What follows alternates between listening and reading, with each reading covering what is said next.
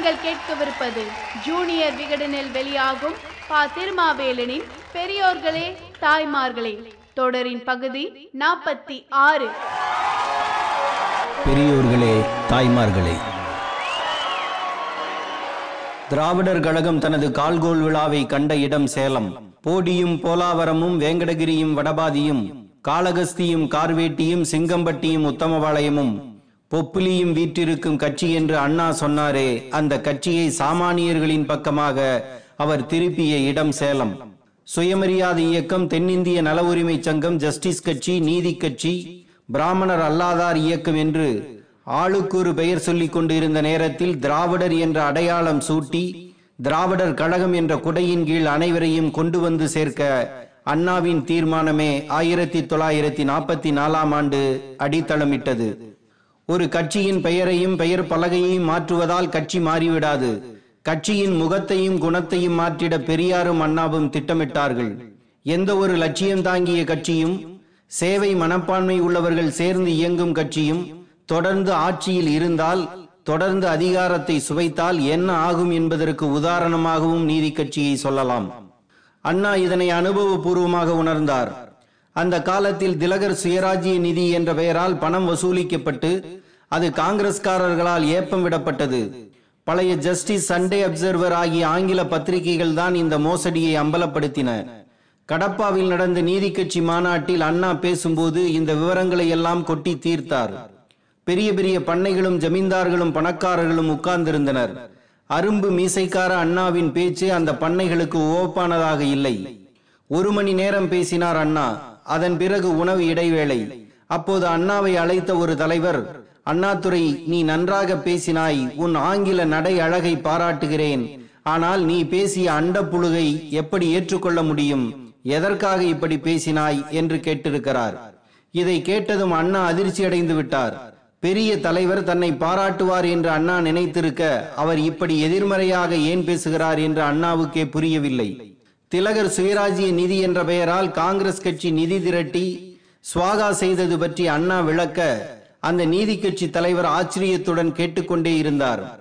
அப்படியா இவ்வளவு நடந்துள்ளதா? என்றார் அந்த தலைவர். ஆமாம் இதெல்லாம் தெரியாது என்கிறீர்களே. நம்முடைய கட்சி பத்திரிகையான ஜஸ்டிஸ் இதழில் பத்து கட்டுரைகள் வந்துள்ளதே. அது உங்களுக்கு தெரியாதா? ஜஸ்டிஸ் படிக்கவில்லையா? என்று அண்ணா கேட்க நான் ஜஸ்டிஸ் படிப்பதில்லை தம்பி என்றாராம் அந்த தலைவர். ஆடி போய்விட்டார் அண்ணா. ஒரு கட்சியின் முக்கிய தலைவர்களில் ஒருவர் ஜஸ்டிஸ் கட்சி அமைச்சரவை அமைத்திருந்தால் நிச்சயம் அமைச்சராகி இருக்கக்கூடியவர். இவரே ஜஸ்டிஸ் படிக்கவில்லை என்றால் யோசித்தார் அண்ணா கட்சியில் ஏதோ கோளாறு இருக்கிறது என்பதை உணர்ந்தார் அன்று. இதனை அன்றைய நீதி கட்சி தலைவரான பெரியாரிடம் அண்ணா சொன்னார். இவர்களை முழுமையாக நம்பாமல் தான் சுயமரியாதை இயக்கத்தை தொடர்ந்து நடத்தி வருகிறேன் என்ற சூட்சுமத்தை சொன்னார் பெரியார். பதவி மோகம் கொண்டவர்களால் நீதி கட்சி நிரம்பி வழிவதை தடுக்க பெரியாரும் அண்ணாவும் இணைந்து திட்டமிட்டார்கள். வகுப்பு வாரி பிரதிநிதித்துவத்தை நோக்கமாக கொண்டு ஆரம்பிக்கப்பட்ட அந்த இயக்கத்தில் அந்த கொள்கைக்கு விரோதமாகவே சிலர் கருத்து சொன்னார்கள். கட்சியின் பெயரை பனகல் அரசர் மாற்ற திட்டமிட்ட போது மந்திரி பதவிக்காக கட்சியின் பெயரை இவர்கள் மாற்றினால் அந்த கட்சி ஒளிந்து போகட்டும். பிள்ளை வரம் கேட்டு போய் யாராவது புருஷனை பலி கொடுப்பார்களா என்று கேட்டார் பெரியார். சுயமரியாதை தீண்டாமை ஒழிப்பு மதுவிலக்கு போன்றவை நீதி கட்சியின் லட்சியமாக வேண்டும் என்று அவர் கேட்டுக்கொண்டார் கதரையும் நீதி கட்சி கொள்கையாக்க வேண்டும் என்றும் கோரிக்கை வைத்தார். சுதந்திரமும் சுயமரியாதையும் ஒரே நேரத்தில் அடைய வேண்டியவை என்றார். காங்கிரஸ் கொள்கைகளை நாம் ஏன் பேச வேண்டும் என்று நீதி கட்சி தலைவர்கள் எதிர்கேள்வி கேட்டார்கள். தனது முக்கிய கொள்கையான தேர்தல் புறக்கணிப்பை நீதி கட்சி தலைவர்கள் ஏற்க வேண்டும் என்று பெரியார் நினைத்தார். தேர்தலில் நிற்பதும் ஓட்டு கேட்பதும் ஏமாற்று வேலை என்றார் அவர். நீதி கட்சியைச் சேர்ந்த டாக்டர் சுப்பராயன் கட்சி மாறி ஆயிரத்தி தொள்ளாயிரத்தி இருபத்தி ஏழாம் ஆண்டு சிலருடைய ஆதரவுடன் ஆட்சியை பிடித்தார். அவருக்கு நீதி கட்சி தலைவர்கள் வெளியில் இருந்து ஆதரவு தெரிவித்தார்கள். இது பெரியாருக்கு பிடிக்கவில்லை. இரண்டு மூன்று வருஷ காலத்துக்கு நாம் உத்தியோகம் இல்லாமல் இருந்தால் செத்து போய் விடுவோமா? என்று நீதி கட்சி தலைவர்களை பார்த்து பெரியார் கேட்டார். பதவி இல்லாவிட்டால் சிலர் செத்து போய்விட தயாராக இருப்பதை இப்போதும் தான் பார்க்கிறோம். வகுப்பு வாரி பிரதிநிதித்துவத்தை நீதி கட்சி தலைவர்கள் சிலரை விமர்சித்தார்கள். பிராமணர்களை நீதி கட்சியில் சேர்த்துக் கொள்ளலாமா கூடாதா என்று அடுத்த பிரச்சனை கிளம்பியது. சமூக சீர்திருத்தத்தை விட்டு நீதி கட்சி விலகுவது பச்சையாக தெரிந்தது. ஆந்திரர் தமிழர் என்றும் ஜமீன்தார் ஜமீன்தார் அல்லாதார் என்றும் நாயுடு முதலியார் என்றும் கட்சிக்குள் நடந்த கோஷ்டி சண்டைகளை வடிகட்டிய முட்டாள்தனம் என்றும் பொறுப்பற்ற தன்மை என்றும் கண்டித்த பெரியார். சமுதாய சீர்திருத்தம் அரசியல் முன்னேற்றம் இரண்டையும் முக்கியமாக கருதினால் மட்டுமே கட்சி நிலைக்கும் என்றார். பெரியாரின் இந்த கண்டிப்புகள் நீதிக்கட்சி பிரமுகர்களால் கடுமையாக விமர்சிக்கப்பட்டன. ஆயிரத்தி தொள்ளாயிரத்தி முப்பத்தி நாலாம் ஆண்டு நடந்த தேர்தலில் நீதிக்கட்சி தோற்றுவிட்டது. இது நன்மைக்கே என்று எழுதினார் பெரியார். ஜஸ்டிஸ் கட்சியின் ஒரு தலைவரை இன்னொரு தலைவரே தோற்கடித்த கொடுமையும் நடந்தது. தேர்தல் தோல்வி தனது பழைய நிலைமையை திருப்பி பார்க்க வைத்தது. நீதி கட்சியின் சில தலைவர்கள் பெரியாரின் வேலை திட்டத்தை ஏற்றார்கள். சிலர் எதிர்த்தார்கள். இதன் தொடர்ச்சியாக நீதி கட்சியின் தலைவராக ஆயிரத்தி தொள்ளாயிரத்தி முப்பத்தி எட்டாம் ஆண்டு பெரியார் தேர்வு செய்யப்பட்டார்.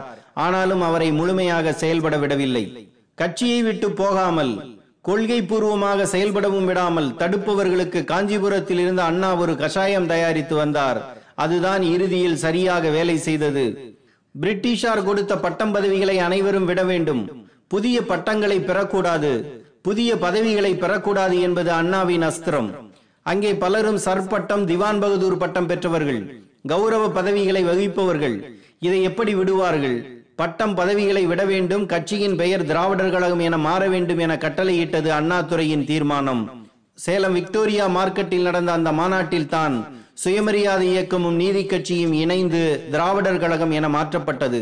அந்த மாநாட்டில் சேலம் வழக்கறிஞர் நெட்டோ மட்டும் பெரியாரை கடுமையாக விமர்சித்தார். உங்களை தலைவராக போட்டால் பலரும் ஓடிவிடுவார்கள் என்றார் நெட்டோ.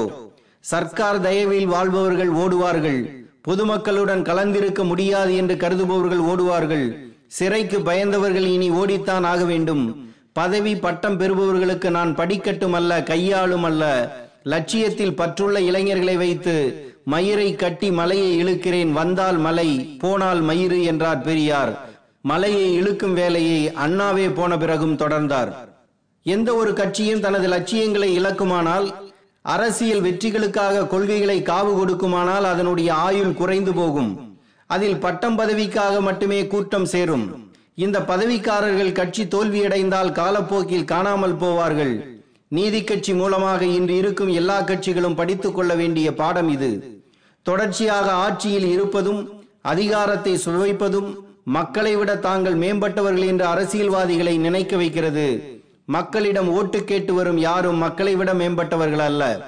நீதி கட்சியினரிடம் பணம் இருந்தது.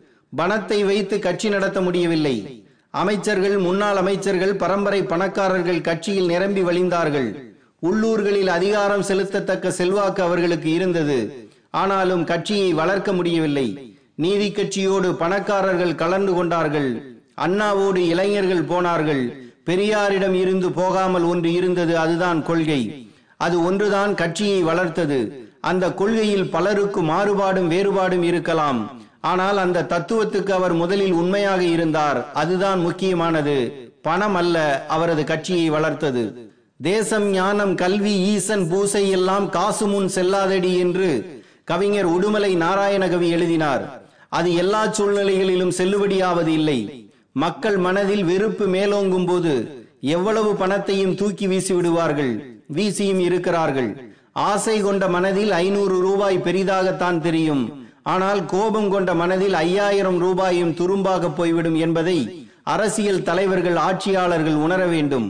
பணம் பத்தும் செய்யும் என்பது பழமொழி. பத்து மட்டுமல்ல பதினொன்றையும் செய்யும். அதுதான் அழிவு. பணம் பாதாளம் வரை பாயும் என்பது உண்மைதான். அது பாதாளத்திலும் தள்ளும். மதுரையில் வீடு வீடாக கொடுத்த பணத்தை மீனாட்சி அம்மன் கோயில் உண்டியலில் போய் மக்கள் போட்டார்கள் என்பதும் வாக்குகளை மாற்றி போட்டார்கள் என்பதும் எந்த அரசியல்வாதியும் மறக்க கூடாத பாடம். வரப்போகும் தேர்தலுக்காக கவர் போடுவதற்கு முன்னதாகவே கவனிக்க வேண்டிய பாடமும் அதுதான்.